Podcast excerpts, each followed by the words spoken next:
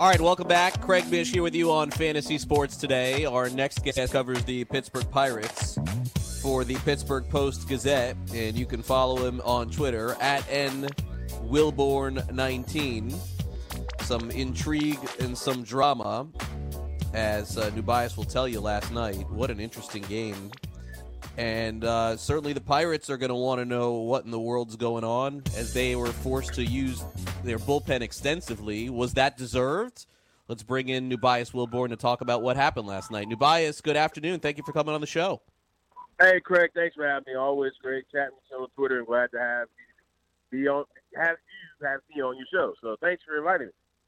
Of course, Nubyjas. You're one of the best in the business. I really appreciate it. So, uh, you know, I was at the Marlins uh, Cardinals game last night, and I saw you start, Mhm. you know, talking about what was going on there. I get home, and I see the highlights, and uh, honestly, shocking. Shocking would be the word to see the Yeah. quick trigger that was pulled by the umpires in that game. But can you kind of walk my listeners through what happened so they get a better understanding between uh, the Braves and the Pirates last night?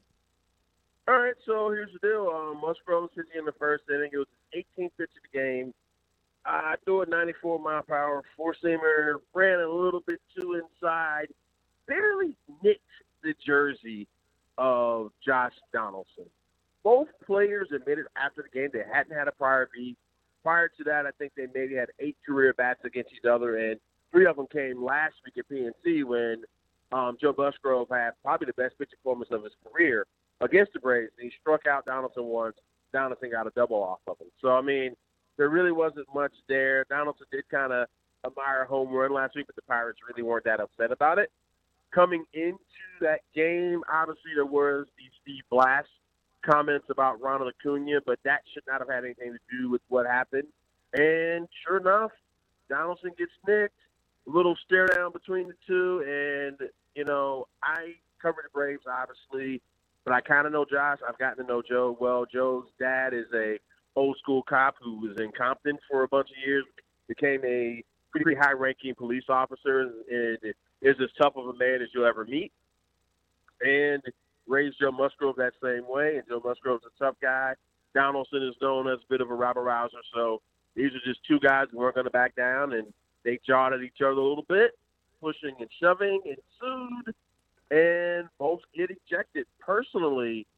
And I try to be careful as a beat writer, but that was one of the worst ejections I've seen. And I've covered NFL, NBA, Major League Baseball. I've been doing this about 12, 13 years, and that is probably the worst ejection I've at least seen in personal, personal in my entire sporting coverage career. Yeah, I saw the you know, the highlights afterward because I wasn't watching the game live, and so I know that you spoke. Uh, at least you got a quote. I know for sure. I don't want to put words in your mouth, but you did get Yeah, yeah. a No, I spoke comment. to him. Yeah.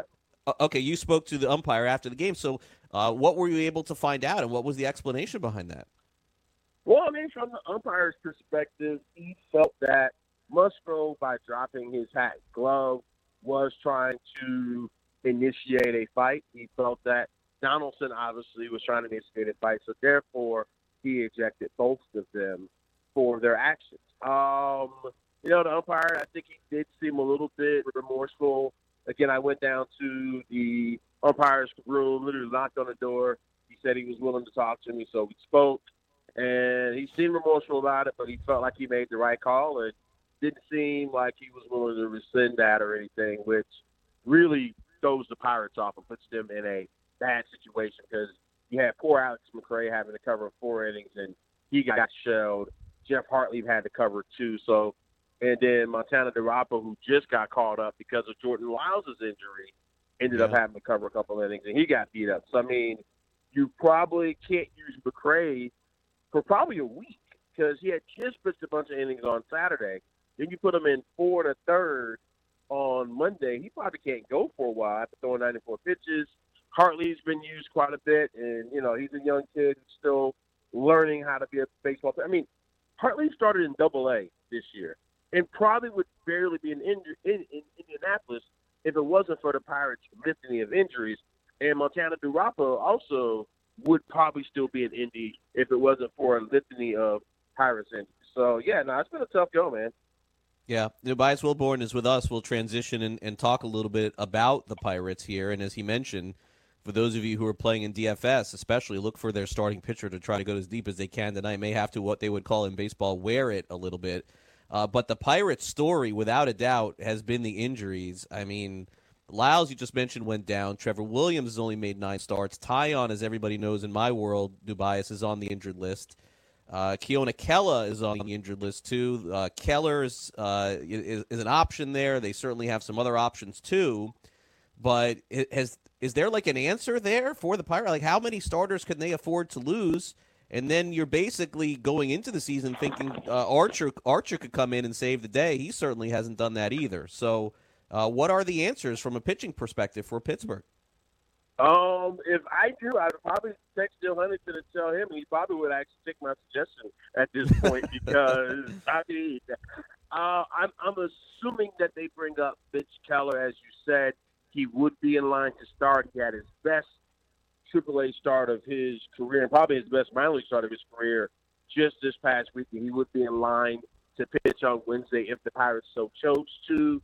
Um, I mean, you know, basically the Pirates' rotation right now is Joe Musgrove, Chris Archer, and Steven Brault right now is their number three starter. I mean, Steven Brault's a guy who was competing for the fifth starter spot with Nick Kingham who is now DFA'd and Jordan Lyles, who quite honestly has been one of the probably I would say the bigger surprises in baseball, definitely, definitely. for the Pirates. And yeah. you know now you're without Jordan Lyles, who quite honestly, you know the Pirates right now are five games under. They probably wouldn't be even close to there if it wasn't for Lyles being so good. Which I mean, it was wise of them to move, and you could tell his delivery was off. You could tell he wasn't quite having the pitch efficiency he needed. So it's probably good for him to miss it. I've been told by people from the team they're not expecting this to be a long DL stint. He'll probably come off as soon as he's eligible too, which would be great. You hope to get Trevor Williams back in the next few days.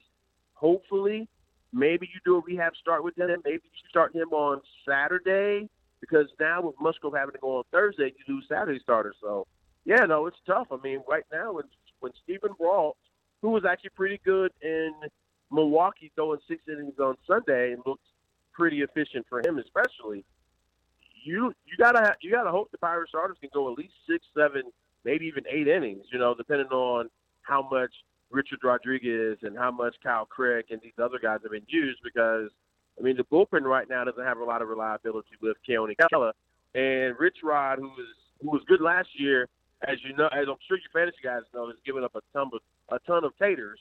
So there's really not much you can trust in the Pirates bullpen other than Kyle Crick, other than Felipe Vasquez but you only want to use them in certain situations. So it's some tough sledding for the Pirates. Yeah, Vasquez uh, has been great, and and Richard Rodriguez nine home runs. Crick has been pretty good, but pitching right. has been the de- the downfall for sure for the Pirates. Before we move over to the offense, Jameson Taillon last night, Nubyjas, uh, you know, tweeted out ump show, of course, but I, I think more importantly mm-hmm. for us, eh, for, for fantasy owners of Taillon, uh, I, I, know it's almost impossible to put an exact date on something, but if you had to guess when we'll see Taillon starting again for the Pirates, Nubyjas, when will that be? Yikes!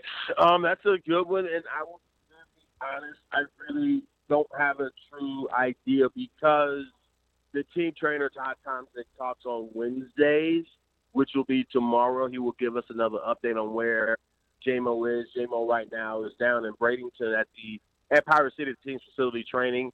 He didn't want to come on this particular road trip, uh, but he will be back with the team and next week when they get back to play the Tigers on the 16th. So it's tough. Um, they were supposed to assess him either this week or by early next week to see if he can even throw again. He was gripping the ball, as we heard. He's working on his lower body, but they have to check to see if he can even throw. So it may be a while before we see James Taillon. I mean, I, they they'd be lucky to say maybe late July, early August at this point. Because I mean, uh, yeah. you know, he, I mean, think about it. Because if he doesn't throw for at least six or seven weeks, you have to build him back up again. He's almost got to do like a at least a mini spring training. So it'll be a while before you see Jameson. All right, uh, last one for you, Nubyjas. Uh, moving over to the offense, because honestly, if we only were going to spend time on one guy, it would be Josh Bell, who looks like he'll be an all star. Um, I got a minute to go before the break, Nubyjas. Yeah. Break down Josh Bell's season. Uh, tell me why all of a sudden all of his numbers are way up. Well, one, he stopped tinkering with his swing. You know, they call him Tinker Bell. He stopped playing around. He's finding one particular approach that has worked for him, and it's been pretty good.